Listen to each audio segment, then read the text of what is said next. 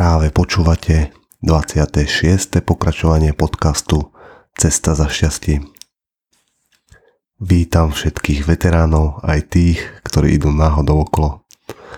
Moje meno je Richard Čaja a aj dnes vás budem sprevádzať pri premyšľaní o tom, ako byť šťastný v dnešnej dobe. Priatelia, vítajte. Všetci, ktorí počúvajú podcast Mužomeska, tak pravdepodobne vedia, že som si požičal úvod od Peťa Podlesného. A je to z dôvodu toho, že som ho opäť pozval na ďalší rozhovor. Pre tých, ktorí ste nepočuli ten prvý, tak je to prvý rozhovor, ktorý som robil v rámci projektu Cesta za šťastím. Ale predtým, ako začneme a poviem, prečo som Peťa opäť pozval na rozhovor, tak chcem povedať pár vecí na úvod. A to je, pokiaľ vám dáva tento projekt zmysel, tak neváhajte zdieľať napríklad aj tento diel, po prípade tie staršie, na sociálnych sieťach, po prípade ak sa hambíte za to, čo počúvate, tak to pošlite len nejakým svojim známym, možno to niekomu pomôže, alebo ma môžete podporiť finančne na číslo účtu, ktoré je uvedené v popise tohto podcastu, teda tohto dielu. Ale poďme na to, prečo som si Peťa opäť zavolal. Začnem príbehom a príbehom, ktorý je skutočný a to je to, že poslednú dobu stretávam a snažím sa teda počúvať ľudí okolo seba. Aj napriek tomu, ako máme momentálnu situáciu, tak snažím sa počúvať sa chlapov, čo rozprávajú. A často vnímam, že tí chlapi sú frustrovaní, zlomení a uplakaní zo situácie, ktorá momentálne panuje. A tak som sa zamýšľal, že prečo to tak je. Čo formuje tých mužov k tomu, aby boli zlomení a či sa náhodou nedá pozerať na danú situáciu trochu inak. A preto som oslovil aj Peťa a s otázkami, ako je zodpovednosť a ako by sa muž mal správať v tejto situácii a ako by to mohlo vyzerať Samozrejme, nikdy to nebude dokonalé, ale myslím, že Peťo je typ muža, ktorý drží svoje slovo a študuje, čo je to byť mužom v 21. storočí.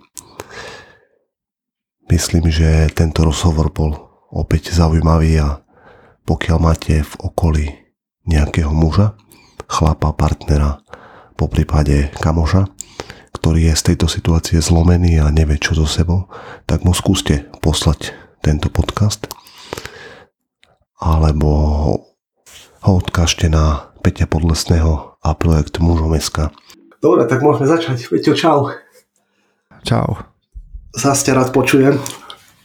Ja som rád za pozvanie. Tak, tak je, myslím si, že na začiatok nebudem ani ani predstavovať, lebo ľudia pravdepodobne vedia, kto si. Pokiaľ chcú zistiť, kto si, tak môžu si počuť ten prvý podcast, ktorý som s tebou robil. No, to bol prvý. Aký, koľko nám ubehlo času od toho prvého podcastu? Vieš, ja neviem, ale bude to pravdepodobne za chvíľku rok. Myslím si, že v novembri som začínal. OK. A ja len tak pre, pre info, že ktorý je toto v poradí podcast? Tento by mal byť 25. alebo 26. Nie som si istý. Čú, tak výborné, to je pekné číslo. Ale nebolo to pravidelné, hej, takže, takže tak. No každopádne zavolal som si ťa preto, lebo momentálna situácia je taká, aká je, všetci vieme. A chcel by som sa s tebou baviť o mužoch, a ako, ako sú v podstate, ako reagujú v týchto krízach. Ale prvá vec, čo by som chcel prebrať, tak je nejaká tá zodpovednosť, čo by mal mať muž mm. teraz momentálne. A s ohľadom na to, že odkazujem na tú knižku, teda Extrémne vlastistvo, ktorú sám odporúčaš. Ako mhm. to vnímaš ty, to zodpovednosť muža? Ako jednu z najkľúčovejších vecí. Ja keďže pracujem s mužmi a pracujem pre mužov a nielen teda ja, ale celá tá naša partia, ktorá okolo projektu Mužom SK funguje, tak sa veľmi často stretávam s tým a na začiatku to bola a myslím si, že keď sa bavíme o nejakej pandémii, tak toto je ešte väčšia pandémia ako to, čo prežívame. Hej, že ľudia a muži, povedzme, keď sa ideme rozprávať o mužoch, odmietajú preberať zodpovednosť a uh, snažia sa hodiť ju na niekoho iného. Vínu za to, kto za to môže a že za to stále môže niekto iný, ako sa ja mám a to nás ťahá prirodzene do pasivity, vieš, lebo keď je na vine niekto iný, a to je jedno, či sa bavíme o tvojej kondícii, nejakom zdraví, alebo financiách, alebo práci, keď je na vine niekto iný, tak to musí riešiť niekto iný. Myslím si, že toto je, tento postoj je naozaj pandémia. Potom sú muži pasívni a nespokojní. A to, vieš, a už to je potom reťazová reakcia, keď je nespokojný muž a je pasívny. O, tak následky toho vníma jeho okolie, povedzme jeho partnerka, možno jeho deti, možno jeho zamestnanci a to už je, sa to reťazí za sebou. Stále je potom ďalší a ďalší človek nespokojný. No a ja tvrdím, že liek na to je prevziať zodpovednosť a nečakať na pomoc od nikoho. A to môže znieť drsne, ale mne osobne to prinieslo oveľa viacej dobrého, ako hodiť zodpovednosť na niekoho iného. Mm-hmm. Počúvaš teraz e, v okolí svojom výhovorky, aké, aké všetko zlé, ako za všetko môžu ostatní, teda momentálne vláda, aj keď asi do politiky nechcem ísť, ale dosť často teda ja to vnímam, že chlapi okolo sa stiažujú, ako je všetko hrozné, ako, ako sa zadusia v rúšku a podobné veci. No ono to je, vieš, akože možnosť, ktorú si môžeš zvoliť, Môže, môže si zvoliť a je to legitimné, je to, je to voľba stále, že môže sa stiažovať na to, ako, ako je zle. Ale vieš čo, ja ti poviem, že ja to vlastne nevnímam okolo seba, lebo ja takých ľudí okolo seba nemám. Akože vedome som tých ľudí dal preč. Nepotrebujem počúvať o tom, ako sa veci nedajú. A môžeme mať politické názory rôzne, môžeme mať rôzne názory na to, aké sú mm, nejaké opatrenia alebo ako sú komunikované. To všetko, na to všetko máš právo, ale v konečnom dôsledku a vždycky v závere aj tak platí to latinské acta non verba, skutky a nie slova. Mne nikoho z ťažnosti, ani moje vlastné, mi nikdy nepomohli. Skutky sa počítajú. Čiže ja som tých ľudí dal zo svojho života preč a nepočúvam takéto veci. Samozrejme, keď si otvorím Facebook, čo robím veľmi nerad, tak to tam vidím, čítam a snažím sa to preskakovať. Ale v zásade, mňa, ne, vieš čo, akože otvorene, aj keď teda nechceme hovoriť o politike, mňa, ne, mňa to nezaujíma. Mňa nezaujímajú, a možno budem znieť ignorantský, mňa nezaujímajú ani kroky vlády, ani, hej, majú zodpovednosť ľudia vo vláde na istý čas, potom budú znova voľby a tam sa to, tam to človek zráta alebo nezráta, zvolí, nezvolí, koho chce, nechce. Ale teraz ma zaujíma môj svet. To znamená, môj, moje šťastie, môj úspech, úspech tých, ktorí sú okolo mňa za tých, ktorí, teda tých, ktorí, za ktorých nesiem zodpovednosť. Toto ma zaujíma. O nich sa budem starať. To, že niekto na Facebooku je nespokojný a niečo napíše a, to, a tak ďalej a tak ďalej, to nie je moja vec. Moja vec je postarať sa o môj kmeň. Znie to veľmi tak možno primitívne, ale mňa zaujíma, zaujímajú ma ľudia v mojej bezprostrednej blízkosti, ktorých som si ja zvolil, že ich tam chcem mať. A mal si to vždycky takto? Že vždycky si bral? Nebolo to vždy tak, ja som tiež, myslím si, že v istej, v istej fáze by si ma kľudne načapal a nehovorím, že dnes sa mi to nestane. Pri tom, ako sa stiažujem a ako čakám, že mi kto pomôže, že ako mi pomôže vláda, ako mi pomôže sociálny systém. A dnes je to inak. Ale, ale mal som to tak. Bola, bola aj moja hlava nastavená na to, že mám právo na to, hento, tamto a ostatní majú povinnosť mi pomáhať a zabezpečiť moje šťastie. A dnes to tak nie je. Jednoducho nikto nemá povinnosť uh, robiť na tom, aby ja som bol šťastný a ja mám právo na to, čo si sám odpracujem a sám vydriem. Na ostatné veci si nenarokujem. A ako si došiel k tam, takémuto vlastne zmyšľaniu? Vieš čo, je to, je to asi prirodzené, keď začneš nejakým spôsobom premyšľať nad sebou samým a nad, nad tým, kto si a dojdeš k tomu, že v momente, keď naberáš nejaké, se, nejakú, nejaké sebavedomie, a to si pekne rozdiel to slovo, sebavedomie je, že vedomie o sebe samom. Ja viem, kto som. A čím viac zistuješ, kto si a hľadaš svoje schopnosti a možnosti, tak zistuješ, že, že v momente, keď sa začneš spoliehať na iných a za, začneš byť závislý na systéme a na, na ľuďoch okolo seba, tak prestávaš byť Prestávaš využívať svoj potenciál, prestávaš sa zlepšovať, prestávaš rásť, lebo čakáš, že ťa niekto nakojí, že ti niekto pomôže, že ťa niekto prebalí. Ale v momente, keď sa nebudeš spoliehať na ľudí okolo seba, tak to ti dáva možnosť ísť dopredu. A presne tento postoj sa vo mne vytvoril v momente, keď som začal nejakým spôsobom vedome na sebe pracovať. Že OK, mám 30 rokov, chcem tu za sebou niečo zanechať a keď to nechám na iných a nechám to na okolnostiach, tak to bude také, že buď alebo, možno a tak ďalej. V momente, keď začne človek na sebe pracovať, chce tu niečo nechať, objavuje svoj potenciál, tak si uvedomí, že OK, ale to je potom v tvojich rukách. Nemôžeš sa stiažovať, čakať, byť závislý. Zaujímavé, no myslím si, že je to tak, ale aké nástroje používaš na to, aby si sa posúval nejako? Používaš denník? Vieš čo, také tie najjednoduchšie nástroje. Prvá, prvý môj nástroj je disciplína osobná. Druhý nástroj sú muži okolo mňa, alebo ľudia okolo mňa, ktorých som si zvolil, že, že pri mne budú lebo to je mm, nádherná spätná väzba a aj inšpirácia na to, mm, kde mám rezervy a kam môžem ísť ďalej. Čiže to sú dva momenty, čiže disciplína a a ľudia okolo mňa. A potom môžeme sa rozprávať o osobnej vízii a, a veciach, ktorých sa, a osobných hodnotách, to sú veci, ktorých sa držím. A potom sú tu také ako, nástroje, ako si naznačil, čo je denník. Ja si denník nevediem na pravidelnej báze, ale chcem na tom pracovať, aby sa to stalo. A, ale DR mám zo sebou vždy a tam si píšem myšlienky a veci, ktoré chcem spracovať a tak ďalej. To je prvá vec. Potom fyzické cvičenie, veľmi dôležitá vec pre mentál aj pre ducha, Hej, to odporúčam všetkým ľuďom, aby, aby trénovali, cvičili, venovali sa pohybu. A to má, ne, lebo to nie je len fyzická vec, ty vieš, že to má presah do, do ducha, do duše, že to, do, je to, má to schopnosť vyčistiť ti hlavu a poskladať ti veci podľa dôležitosti. Čiže toto sú také záležitosti, ktoré ja používam najčastejšie. A samozrejme knihy. Knihy to je jedna z vášní a, a to odporúčam všetkým ľuďom. Máš nejaký určený čas každý deň, že sadne si asi sám so sebou, alebo raz týždeň, alebo podobne? Vieš čo, mám rutiny, mám rutiny, o, nezvyknem týždeň nejakým spôsobom hodnotiť o, svoje, občas nie, ale nejak pravidelne. Skôr je to o tom, že mám ranné, rannú rutinu, ktorá mi zabezpečuje taký poriadok do dňa. To znamená presný čas, kedy vstávam, čo potom nasleduje. A Hej, len pre informáciu, dnes nepýtal sa na to, ale už keď sme pri tej rannej rutine, tak to je, hej, že stávam veľmi skoro ráno, a hneď beriem psa, a idem vonku, tam mám nejakých 10-15 minút na zamyslenie nad tým, čo ma čaká cez deň, ale aj takú osobnú vďačnosť za to, čo je za mnou a čo je predo mnou.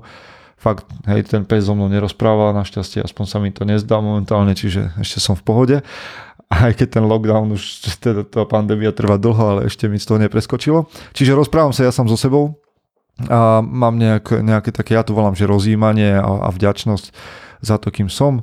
Sa to týka mojej viery osobnej.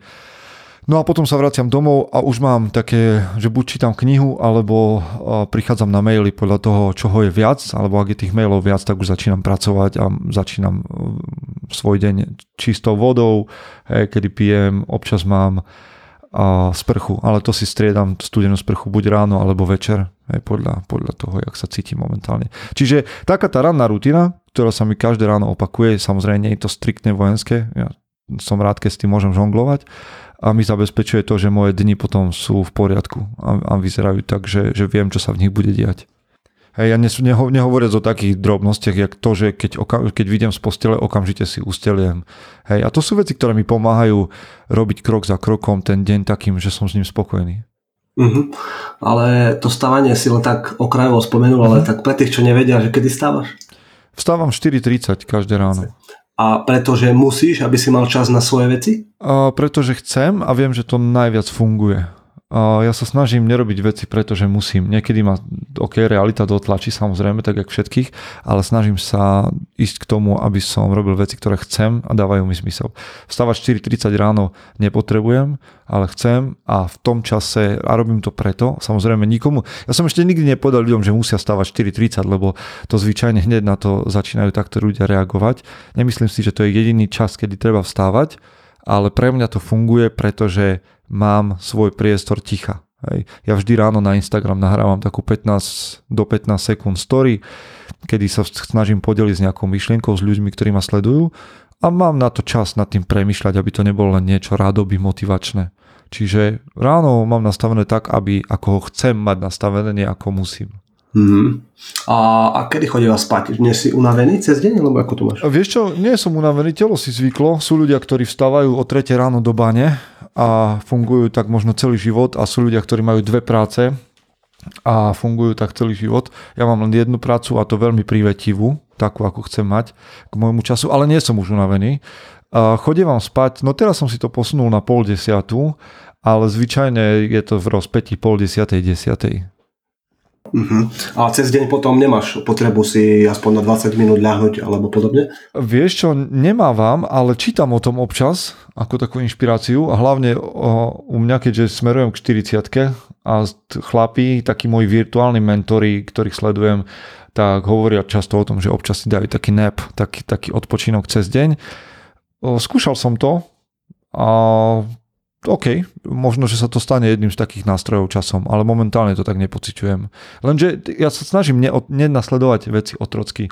Jedného dňa, keď zistím, že moje telo trpí viac, to znamená nepodáva výkon, aký chcem, alebo moja psychika nejakým spôsobom zaostáva a nedá sa so mnou kvôli tomu fungovať, že som sa rozhodol zvoliť si taký režim, no tak prejdem na niečo iné. Samozrejme, najprv sa budem snažiť vychytať muchy Vieš, my máme predstavu, že deň je využitý vtedy, keď som najviac zanepráznený, čo nie je pravda, a keď, ja neviem, idem spať až o 11. alebo 12. To tiež nie je pravda. Ľudia môžu spať, ísť spať aj o 8. alebo o 9. a mm, je to normálne. Takže nie si zastancom toho, že ranný typ, nočný typ Vieš čo, môže, môže byť, byť, môže byť, akože sú ľudia, ktorí povedia, že ja som ranný typ, ja som nočný typ, ale potom nech to, ak, ja sa v, tejto kategórii, v týchto kategóriách sa ja osobne nepohybujem. Ak sa ty pohybuješ, to je odkaz taký do éteru, tak ak si nočný typ, tak ale ukáž výsledky toho nočného. Vieš, lebo niekto povie nočný typ a to znamená, že do druhej do rana je na Instagrame alebo na YouTube. Tak to nie si nočný typ, to sa proste, hej, to sa povaluješ na internete a, a nemáš čo robiť. Ak si nočný typ, to znamená, že sa ti najlepšie pracuje v noci. Tak pracuj a ukáž z toho výsledok.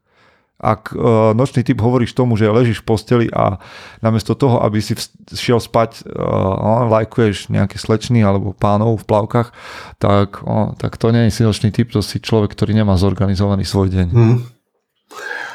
Kríza a zlomený muž. Ja som sa chcel ťa opýtať na archetypy.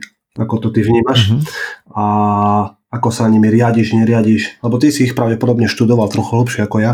Ja som v podstate prečítal len tú knihu od Roberta Mora, keď správne rozprávam. Mm-hmm. A tamto... Správne, správne. Gillette a Moore urobili knihu uh, Kúzelník, uh, Mák, Bojovník, Kráľ. Trošku som to prehadzoval, mm-hmm. ale áno, veľmi dobrá kniha. Mm-hmm. A platí to aj do reálneho života? Že vnímaš to na mužoch? Že to tak je? Lebo však v podstate tam sú aj teda Uh, vedel by si to teda popísať, aké sú, že kráľ má nejaký, nejaký svoj negatívny mm-hmm. a mhm. podobne? No, vieš čo, je to veľká téma mm-hmm. archetypov, ja, sa nimi, ja s nimi rád pracujem. Uh, niektorí muži, podľa mňa chybne, uh, prichádzajú k týmto archetypom a majú z toho pomaličky náboženstvo. Pre mňa sú archetypy len nástroj, ktorý môže pomôcť tomu, kde sa v živote nachádzam a nejakým... Vieš, to je ako, že máš náradie doma a máš tam 4 veľmi užitočné nástroje. No tie 4 nástroje nebudeš používať na všetky práce, lebo kladivo, vrtačku, ja neviem čo všetko, nepoužiješ na absolútne všetko, ale sú veci, na ktoré tie 4 nástroje použiješ.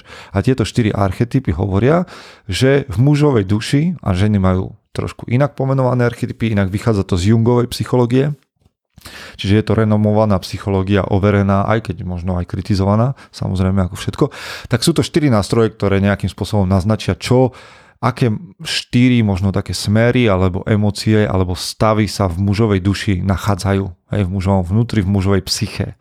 No a to je práve ten bojovník a to veľmi zjednodušene môžeme nazvať takou priebojnosťou, agresivitou, schopnosťou zápasiť, bojovať za niečo. Potom tam máš milovníka, čo sú povedzme, že emócie, taká tá vášeň, schopnosť tešiť sa z vecí, objavovať krásne a tak ďalej. Potom tam máš mudrca, povedzme taká rozumová zložka, kedy človek uvažuje nad vecami, báda, objavuje, získava informácie a nejakým spôsobom sa podľa toho riadi. A potom je tam kráľ, teda archetyp kráľa, muži, ktorí dosahujú takú seba kontrolu a kontrolu nad svojim životom a naozaj majú takú pozíciu, že vedia veci vyvážiť, rozhodnúť a tak ďalej. Čiže veľmi, veľmi v skotske opísané štyri archetypy a myslím si, že a ja občas to radíme mužom, aby toto používali na nejakú takú, čo ja viem, jak to nazvať, takú autodetekciu. Jednoducho, že si sadneš a si povieš, no tak jak je ten bojovník zastúpený v mojom živote? Mám odvahu vystúpiť,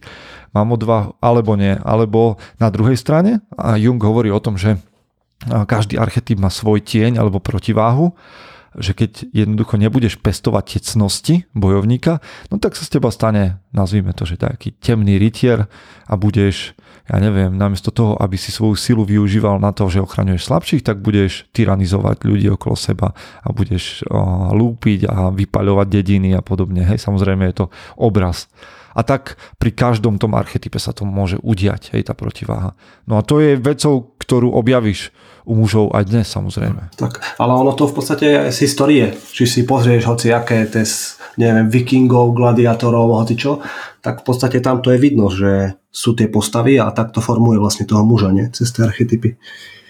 No, je zaujímavé a preto sú to archetypy, že sa objavujú naozaj, že preto to považujeme to za pravzory, lebo sa kontinuálne objavujú v histórii, ja neviem, keď si pozrieš 6000 rokov dozadu, tak v nejakých eposoch a v nejakých proste no, príbehoch nájdeme proste tieto archetypy, tieto štyri postavy a oni nás ako keby tie príbehy mali učiť. Tomu, na čo my častokrát zabudáme, lebo to považujeme za rozprávky, namiesto toho, aby sme sa z toho učili. Hej, čiže áno, je to niečo, čo je prenosné, čo, čo by sme sa nemali vzdávať podľa môjho názoru a mali by sme sa tým riadiť aj dnes, alebo minimálne by sme to mali použiť aspoň tak, aby nám to slúžilo na užitok. Súhlasím určite, lebo viac teraz vnímam v podstate aj tie príbehy. To je vlastne hneď ma napadá mm-hmm. otázka, že uh, prečo veríme tým príbehom, lebo ono v podstate vždy, keď vy rozprávaš nejaký príbeh, tak je to ľahšie pochopiteľné pre ľudí. Mm-hmm. Neviem, je, no, to príbeh, je, príbeh je jazyk, uh-huh. príbeh je jazyk, uh-huh. Hej, alebo nejaký komunikačný nástroj, preto si myslím, že je dôležité, aby sme príbehy neopúšťali. Vieš, my rozprávame deťom rozprávky a zabudáme na to, že tie rozprávky majú učiť nás. Hej. Ten mýtus, a to hovorí Tolkien, tuším, že keď sa nemýlim, alebo teda hovoril, že každý mýtus, každý príbeh je utvorený z pravdy. Že, my, že vlastne tie príbehy, ktoré sú okolo nás, o bojovníkoch, milovníkoch, kráľoch, o mudrcoch, sú vlastne poskladané, to je taká veľká mozaika poskladaná z kúskov pravdy a našou úlohou je ich tam odhaliť jednoducho. Hej. Na to potrebujeme príbehy, aby nám pomáhali po, objavovať realitu. Vieš, my vojdeme do, do nejakého príbehu, úplne vyťahnem jeden z mojich obľúbených, že vojdeme do pána prstenov a teraz to nejak vnímaš, hej, že tam sa dejú také super veci a tí muži sú takí bojovníci a tí muži sú takí láskaví a tí muži sa tak tešia, tí hobiti sa tak tešia zo života a tí elfovia tak objavujú tú krásu toho lesa. Vieš, a vnímaš to tam v tom príbehu. A potom ideš ty sám do lesa s tým, že už máš v hlave to, že aký bol krásny ten les v tom príbehu, v tom filme a zrazu sa pozeráš novými očami na ten les okolo seba. Hej. Ten príbeh ti pomohol objaviť krásu tej reality. Len preto, že si videl nejaký obraz, ktorý bol možno nadnesený, možno farebnejší, ale už ti pomohol vnímať. A to je presne to. My počúvame príbehy, o bojovníkoch, kráľoch a tak ďalej. A oni, tie príbehy majú za úlohu nám pomôcť objaviť realitu, že vlastne ten bojovník však to vlastne môžem byť aj ja v tejto chvíli, alebo ten král je vlastne ten môj dobrý šéf, ktorého vlastne majú všetci radi a nikto nevie celkom prečo. Že, že na to sú dôležité príbehy a archetypy, aby nám pomáhali objavovať realitu. A formuje to v podstate aj muža, ale myslím si, že no, najviac musí. formuje v podstate nejaký vzor. Otec, alebo? Aha, môže, môže byť. Pre, pre mňa áno, v mnohých veciach a v mnohých veciach tak ako každý, kto počúva a, má otca, a ja mám otca, ktorý v, v mnohých veciach pochybil a ja som otec, ktorý v mnohých veciach robí chyby. Ale tí, ktorí máme väčšie šťastie, pre nás môže byť otec vzorom, tí, ktorí nemáme také šťastie a otec bol povedzme tyran alebo alkoholik alebo proste akékoľvek prežíval tragédie jeho otec v živote, tak je zase dobrá správa, že, a to ja cez mužom SK tvrdím chlapom, že nemusíš byť ako tvoj otec, nemusíš ísť v jeho stopách, nemusíš ťahať ten istý príbeh. Hej? Že keď tvoji predkovia vytvorili nejaký príbeh, tak ty si dosť svojbytná osoba na to, aby si to zmenil a viem, že ťa počúvajú aj ženy, tak poviem, že zmenila. Zamyslel som sa na chvíľku a uh-huh. o, ja si myslím, že ten otec má veľmi veľký e, vplyv teda na to detstvo a celkovo. A veľmi, veľmi, Vieš, čo sa hovorí? No. Hovorí sa, že otec vychováva aj keď je neprítomný. Uh-huh. Lebo vy... Vieš, že otec má, otec má vplyv aj vtedy, keď tam nie je. Že otec, ktorý opustí rodinu, tak vlastne ani netuší, že ako veľmi zasiahol do života toho svojho dieťaťa a jak jeho, tento jeho krok a toto jeho rozhodnutie má, aký má výchovný charakter pre jeho deti. Obrovský podľa mňa. Ale vedia potom nahradiť toho otca aj teda muži okolo teba, keď sú teda lepšie. No to, to dúfam a ja to hovorím slobodným mamičkám, aby ak nemajú partnera, ktorý je prítomný fyzicky, teda otca, tak nech, a pýtajú sa ma, že čo majú robiť, tak ja radím, aby našli vo svojom okolí iných mužov, ktorí nemusia byť priamo jej partnerom, ale nech nájdú mužov, ktorí môžu zveriť svojho syna alebo aj dceru, to je tiež asi dôležité, aj keď sa tejto veci až tak nevedujem, ale myslím si, že to je dôležité. Ale a tých, tých mužov môžem nájsť v tréneroch, eh, vo vedúcich krúžkov, možno, že v krstnom otcovi alebo v, neviem, v dedovi proste hľadať mužov, ktorí by mohli prevziať aspoň časť takého vzoru. Takže nie je to až tak úplne stratené. No to, cel, to celkom určite nie. Akože ja to nerád hrám na nejaké také katastrofické scenáre, že sa s tým nedá nič robiť. Samozrejme sa s tým dá robiť veľa, len sa netreba vzdať. A, ne, a myslím si, že je klamstvo, že uh, žena sama zvládne výchovu chlapca. A myslím si, že je nezmysel, aby sme hovorili, že otec zvládne sám výchovu dievčaťa. Samozrejme, že zvládne. Samozrejme, že zvládne aj jeden, aj druhý. Ale za mňa tam vždycky bude chýbať čosi. Čo potrebujeme hľadať niekde inde. Mm-hmm. No pekne si spomenul výchovu, lebo to mám tiež otázku hneď na teba uh-huh. ty vnímaš, aký je rozdiel medzi teda chlapcom a devčatkom a ako ich vychováva otec a ako matka? Hej, hej, vnímam to. že, vieš, to je také, že ako, neviem, že či tento podcast za 10 rokov nebudeš musieť stiahnuť, že je to politicky nekorektné, ale ja vnímam stále ešte rozdiel medzi chlapco, chlapčekom a devčatkom. Hej. Ako hovoria v jednom uh, filme s Arnoldom Schwarzeneggerom, starý film je to a tam chlapček, chlapček hovorí, neviem, či ten film sa ešte môže púšťať, ale tam chlapček v škôlke hovorí, že a chlapci majú penis a devčata vagínu. no, tak neviem, či to je pravda ešte dneska, ale ja to takto vnímam s postarom. Kto je najväčší človek, ktorý ťa ovplyvnil v, tejto, v, tejto, v tomto pochopení nejakom? Máš takého niekoho, koho sleduješ? Uh, vieš čo, neviem, či, sledu, či niekto, koho sledujem. Moje postoje najviac formovali asi moji mentori osobní, samozrejme rodičia vo výchove, čo je jedna vec, ale dosť rýchlo mi dali voľnosť v tom, ako budem formovať svoje názory a ja ešte stále aj dnes mením svoje postoje a formujem svoje názory, čítam, počúvam ľudí, ktorí považujem za múdrejších odo mňa, ale od nejakých 15-16 rokov som vždy vedome mal nejakého mentora, niekoho, koho som považoval za vzor a kto ma viedol, či už duchovne, alebo aj fyzicky, alebo aj v tom, čo to znamená byť mužom. A keď by som hovoril mena tých ľudí, tak asi nič nepovedia tak všeobecne, lebo to boli moji, moje osobné vzory z môjho bezprostredného okolia, ľudia, ktorí sa dodnes venujú bezdomovcom, práci v občianských združeniach a podobne.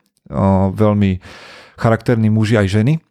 No a potom nasledoval čas, kedy som dospel a hľadal som si mentorov aj ďalej a už to boli skôr takí virtuálni mentori a, a stále sledujem nejakých mužov, ktorých považujem za úspešnejších alebo sú úspešní tam, kde ja by som chcel byť úspešný. A tam môžeme spomenúť aj taký už mŕtvych ľudí, ako je Jan Verich, ktorého um, slova ja si púšťam na YouTube a počúvam aj tie jeho vtipy, lebo v nich je strašne veľa múdrosti a satíry. Napríklad, ja, mnoho ľudí nerozumie, prečo by, som, by ho mali považovať za svojho mentora.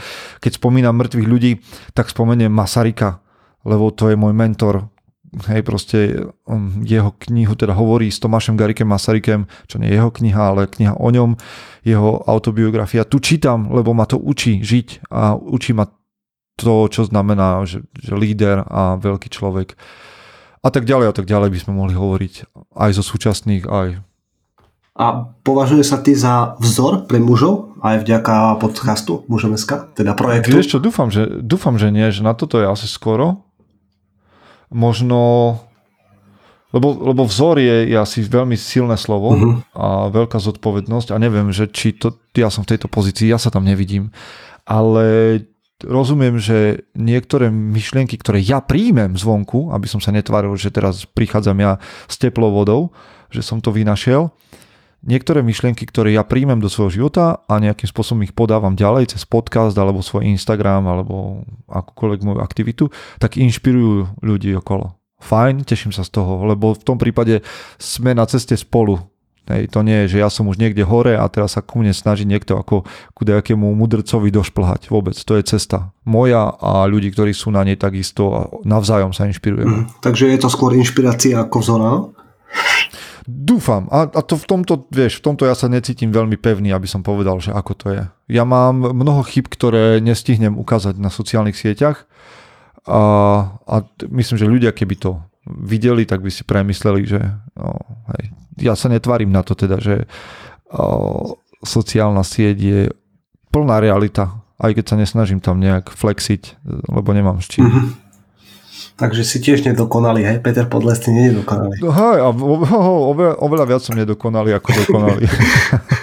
Tak aj to je celkom pekný odkaz potom pre ostatných ľudí, čo možno nás počúvajú.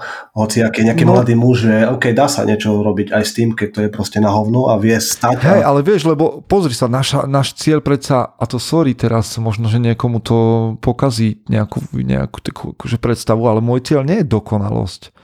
Môj cieľ je objavovať to, kam sa môžem dostať a čo by bolo, vieš, ja to hovorím v podcaste, že čo je tá najlepšia možná verzia mňa samého. Hej. A, a to skúšam, to hľadám dnes. Zajtra to bude možno o trošku ďalej, potom spravím chybu a budem musieť kro- tri kroky cúvnuť a znova idem ďalej dopredu. Tá dokonalosť je veľmi taký, taká bublina. Je to skôr o tom, že, že pracujeme na sebe a idem ďalej krok za krokom a niekto proste ma inšpiruje viacej, zase niekoho sklamem a je to o, o dni, o, o zápase, o ceste ja tomu rád hovorím, že bojový chodník. Uh-huh. Aj pri tej disciplíne dokážeš byť nedokonalý, keď... Samozrejme, samozrejme. A vieš čo, a preto si dávam výzvy a mám rád výzvy. Myslím si, že do života muža patria. Nemyslím si, že by naše životy mali byť iba o výzvach. Myslím si, že je čas aj na odpočinok. Ale tu svoju, lebo disciplína pre mňa, aspoň tak si ja predstavujem, je sval a disciplínu potrebuješ cvičiť a v momente, keď prestaneš cvičiť disciplínu, tak možno ti vydrží ešte nejaký čas, ale potom tak ako sval, keď ho necvičíš, tak oslabne. Takže disciplína aj moja, ak by som ju netrénoval, tak časom by ochabla. Mm-hmm. No nahodil si mi hneď na ten Hard 75, ktorý si mm. šiel. Hej. A prečo si ho začal? A počkaj, tak najprv, že čo je vlastne Hard 75? Hard 75 je um, program, nástroj, a, a ľudia, nemá, ľudia, ktorí vynašli Hard, 7, Hard 75, mm, to je um, taký program Andyho Frizelu, jedného podnikateľa, tak on nemá rád, keď sa o tom hovorí ako o výzve. Teda Hard 75 je program, ktorý zahrňa 75 dní, ktoré musíš prežiť istým spôsobom a je presne predpísaný ten spôsob. Musíš splniť každý deň istý počet vecí a hej, cieľom je 75 dní bez prestania a bez akéhokoľvek kompromisu tieto veci naplňať a zároveň sledovať svoj progres. Čiže je to, taká, je to taký mentálny nástroj, skôr ako fyzický. Hej, mnoho víziev je takých, že dneska urobíš 100 brúšakov, zajtra 105 a potom skončíš na 205. Ale toto je skôr mentálna výzva, lebo sú tam, sú tam, alebo mentálny program, mentálny nástroj, lebo sú tam veci, body programu, alebo hej, také tie jednotlivé položky, ktoré sú naozaj náročné plniť 75 dní za sebou. A pointa programu, alebo teda jedna z podmienok programu je, že ak čo v, na, v najmenšej veci, ak sa sekneš, tak začínaš dňom jedna. To znamená, že jedna z tých vecí, alebo tých 5 vecí je tam, že máš dva tréningy denne, fyzické, a každý musí trvať 45 minút a jeden z nich musí byť v, eh, v exteriéri. Druhá vec je, že musíš vypiť galón vody, čo je asi 3,7-3,8 litra čistej vody. Musíš sa držať nejakého výživového plánu, nejakého prístupu k strave je na tebe aký, ale musí to byť zdravý životný štýl. A 10 strán z knihy každý deň, nesmie to byť beletria. A posledná je, že fotka progresu. A keď uh, nedodržíš najmenšiu vec, keď zješ jeden chips, alebo um, budeš cvičiť 44 minút namiesto 45, tak ti začína deň 1 a je jedno, či si bol na 65. dni alebo o, druhom dni. No a toto je, toto je proste mentálne nie je jednoduché 75 dní vydržať. Na druhú stranu, keď som sa o tom tak rozprával, na, moju, na môj mentál to malo neuveriteľné účinky. Jedna vec, že telo sa mení k lepšiemu, moja skúsenosť hovorí, a za to som rád, ale to je len sekundárna vec, lebo keď držíš tie dni, a ideš tým, tým programom a vidíš, že sa to darí, tak premyšľaš, že fíha, že čo ešte by som dokázal? Keď toto dokážem, čo ešte by som dokázal? Z tých všetkých vecí, ktoré odkladám. Alebo ktorých sa neviem zbaviť. Hej, čo sa ešte dá? A v tomto ma to veľmi boostlo dopredu. Mi to, ma to tak nakoplo k energii. Lebo mám, mne táto 75-dňová výzva trvala 86 dní, lebo som tam mal jeden fail, čiže som musel začínať znova. Ale aký malý fail, počkaj, tak povedz. Uh, vieš čo, ja som išiel, uh, môj, výž, môj zdravotný alebo výživový program bol a uh, je intermittent fasting, čo je 16 uh, k 8, 16 hodín bez jedla, iba voda, vrátanie noci a 8 hodín čas na jedlo, ktoré je zdravé. No a raz som o pol hodinu skôr začal jesť, ako som mal. A niektorí ľudia mi hovorili, že až to je jedno, že, že tá pol hodina, že si si dal melón, však to je... Ne, proste som neustrážil, neustrieval som ten čas, až neskôr som si uvedomil. Ale pre mňa, a hoci viem ako tréner, že no tak tvoje telo sa nezblázni z toho, však to je v pohode, ale pre mňa to bolo, že nesplnil som to. Ja by som už celý život vedel, že som to nespravil, že som to obišiel niečím. A to je podľa mňa disciplína. No, ja, ja som začal tiež teda tú Hard 75. Uh-huh. Ako zatiaľ? Dneska mám prvý deň. Aha, OK, OK. Ale ty a, si ho začal už dávnejšie. Presne tak. Ja som začal v podstate v nedelu a včera akurát teda som pozeral na pohár a prišiel som na to, že je menší, ako som si myslel. Takže som Aha. v podstate nesplnil vodu. A takisto prišli myšlienky, že však to nevadí, však v pohode, ale presne ako hovoríš ty, že ja by som vedel o tom, že to tak bolo. Takže dneska prvý deň a už to mám. Vieš, že to je ten presne, že toto je podstatné. Nie, vieš, lebo veľa ľudí ti povie, že to je blbá výzva a dva tréningy denne neuvládzeš. Keď to budeš robiť múdro, a my sme tréneri obaja, čiže my vieme, že čo s tým, ale že keď to budeš robiť múdro, tak sa to dá samozrejme a 10 tisíce ľudí po celom svete to zvládajú. Dva tréningy denne sú zvládnutelné. Keď z toho chceš vyťažiť OK, tak sa spýtaj trénera, Hej, nájdi si trénera, nech ti s tým poradí. Alebo hej, ešte viac, keď, keď máš nejaké problémy fyzické, tak si to zváž, či ideš do takej výzvy, porad sa s lekárom a tak ďalej a tak ďalej. Samozrejme, buď, buďte viac mudrí, hej, ako hr, hr do, nejakej, do, nejakej, do nejakého programu, ale všetko sa to proste dá spraviť. Len, len proste je to o tom záväzku voči sebe v prvom rade. Že ty môžeš oklamať kohokoľvek, môže mi hoci kto povedať, že ja som urobil 75 hard. Mne to je jedno, že si to urobil. So mnou tvoja, tá informácia nerobí nič. Pre teba je to dôležité, že keď raz oklameš seba, tak tvoje sebavedomie utrpí. Tvoja seba dôvera, že si môžeš veriť, utrpí. Že proste, lebo už budeš vždycky vedieť, že aj sám seba vieš oklamať a sám sebe vieš odpustiť veci, ktoré by si nemal, tak proste budeš vedieť, že, že si v tomto mimo. A, a to ti nepomôže. Mhm. A tak to býva častokrát, že proste tí ľudia majú v podstate problém potom s tou seba dôverou preto, lebo sami, keď si dajú nejaké slovo, tak ho nevedia udržať. Teda mm-hmm. konkrétne muži, hej? lebo momentálne som sa často pýtal žien, že čo je také najhoršie u mužov a že nevedia dodržať svoje slovo. Mm-hmm. Proste častá ale, vec. Ale to je, vieš, že ty keď nevieš dodržať svo, uh, slovo voči sebe samému, tak potom ne, nebuď prekvapený, že nevieš dodržať slovo ani k iným.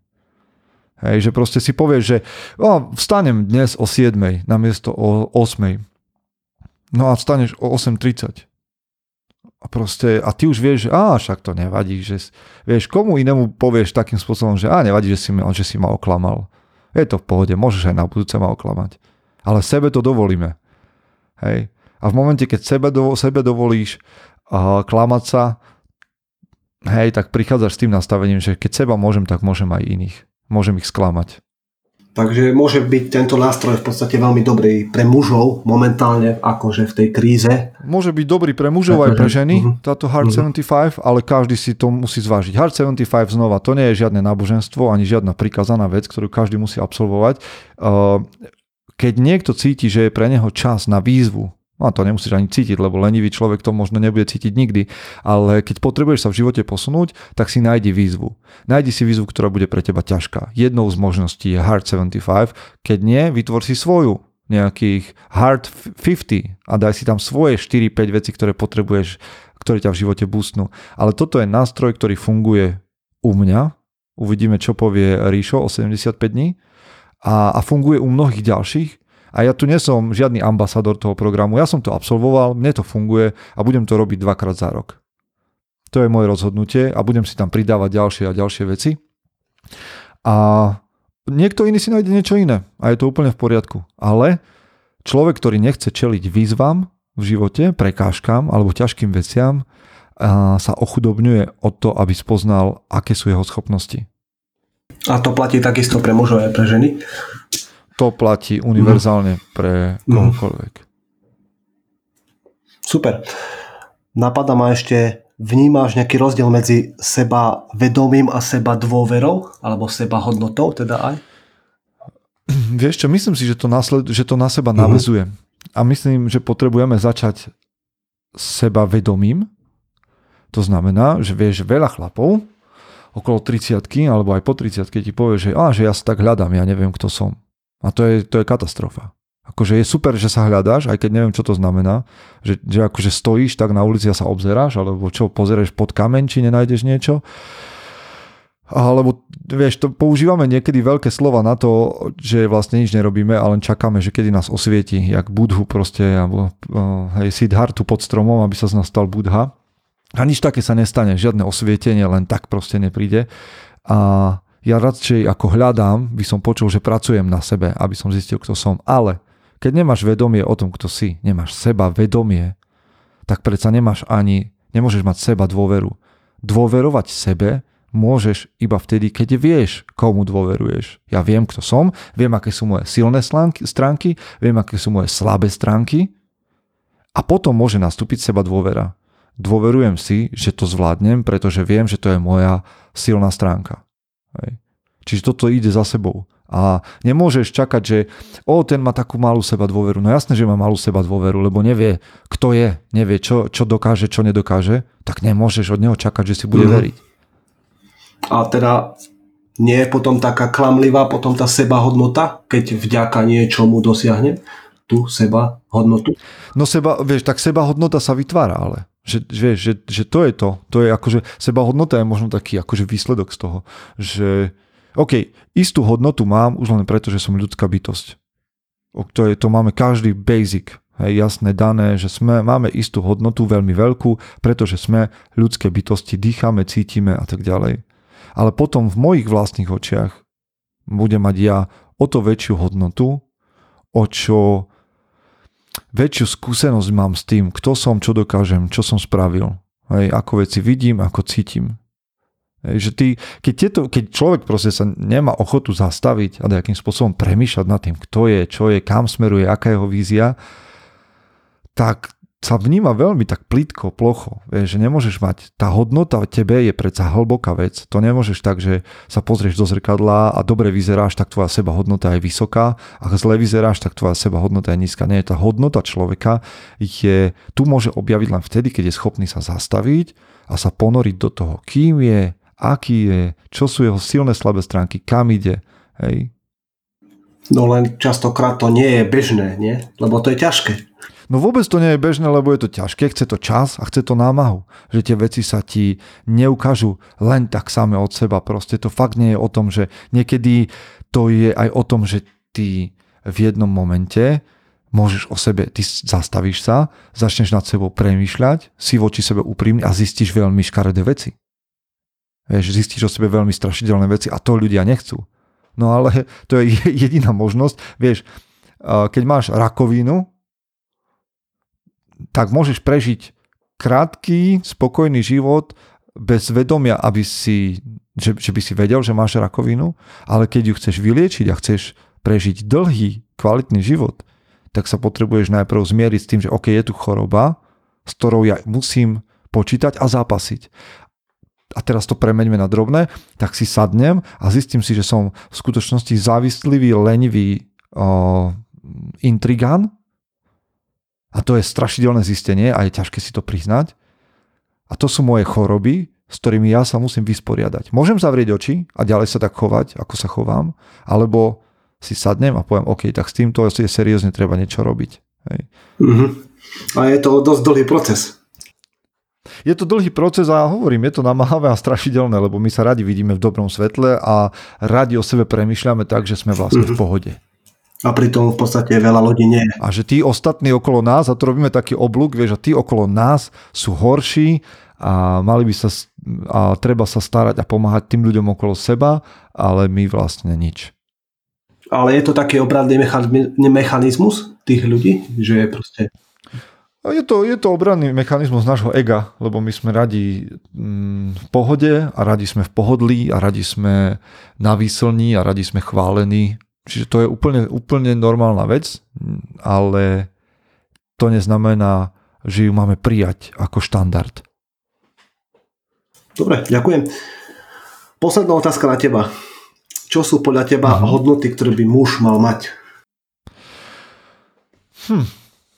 No píšem o tom dosť veľa a dosť veľa o tom premyšľam. A ja hovorím o, najradšej hovorím o takých štyroch základných hodnotách, atomických, aby som potom mohol hovoriť o vyšších cnostiach. Hej? Čiže hovorím o takých základných cnostiach, ktoré sú podľa mňa nevyhnutným predpokladom pre muža, aby na nich mohol stavať potom tie vyššie cnosti. Pre mňa základné cnosti sú, že odvaha, sila, česť. Hej. Tieto tu sú také, že odvahu asi každý, odvahe asi každý rozumie. Uh, hej, čo to je, že schopnosť postaviť sa za iných alebo schopnosť um, brániť iných aj v momente, keď uh, keď sa možno necítim ako ten najsilnejší, ale proste napriek tomu sa postaviť hej, do zápasu. Čiže odvaha, sila, fyzická aj, ale aj sila ducha, česť, to znamená uh, nejaká osobná úcta voči sebe, ktorú mi prejavujú ľudia na mojej úrovni, ale aj z hora príjmaná, že mi niekto dá uznanie a potom seba ovládanie. Čiže ešte raz štyri podľa mňa základné cnosti, na ktorých mužia, muži musia pracovať sú česť, sila, odvaha a sebaovládanie. Keď toto mám zvládnuté, tak môžem pracovať na vyšších cnostiach. Pre mňa vyššie cnosti sú veci ako láskavosť, milosrdenstvo, spravodlivosť a tak ďalej a tak ďalej. Hej, že to už je nadstavba dôležitá.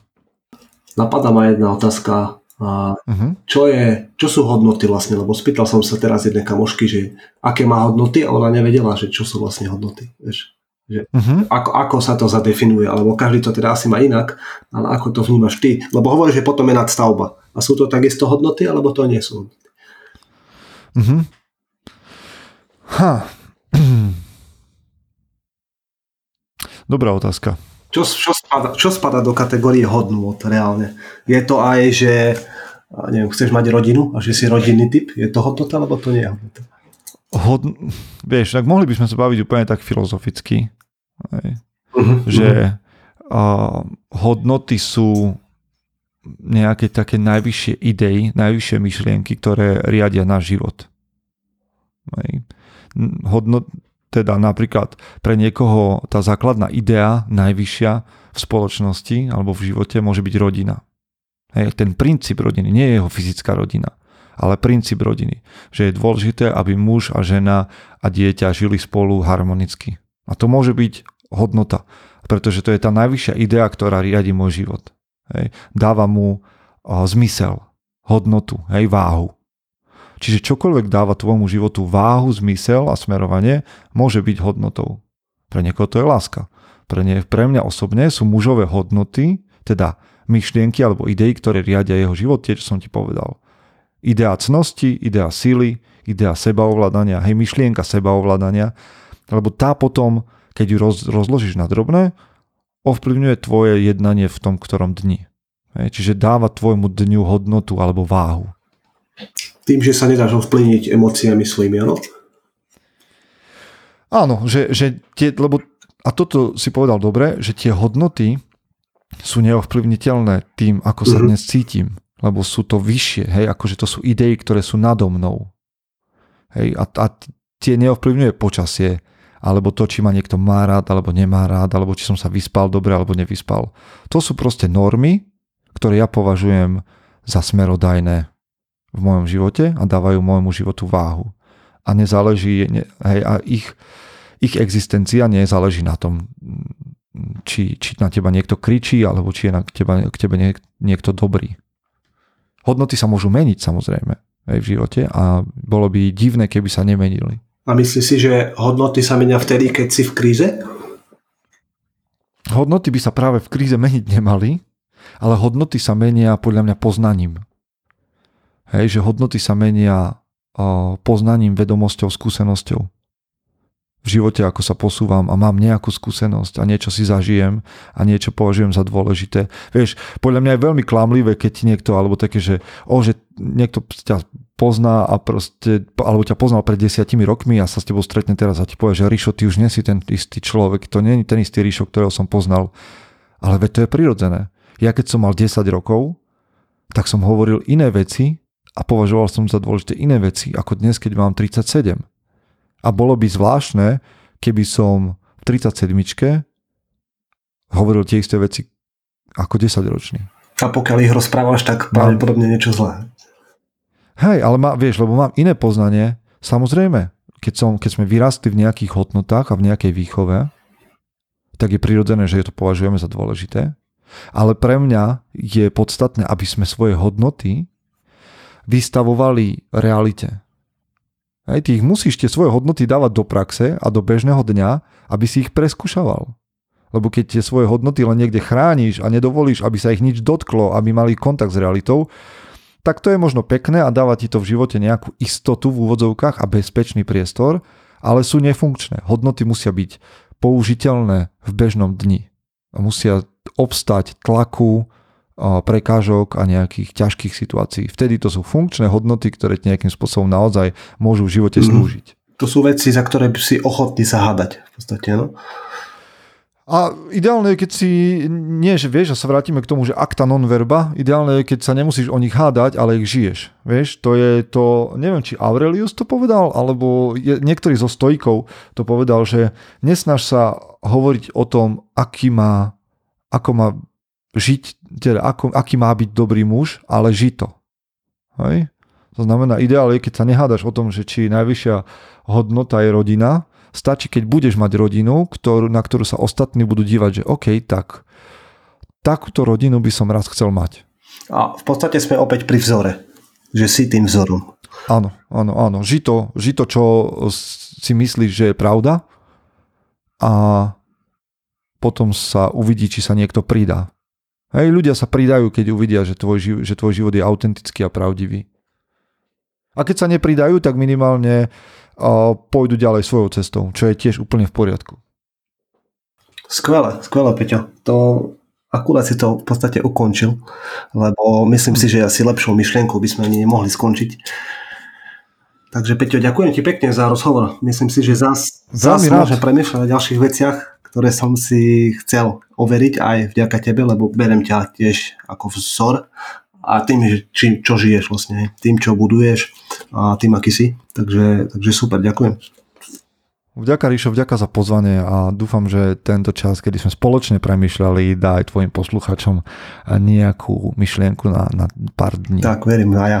Dobre, majte sa pekne, ahojte. Čaute.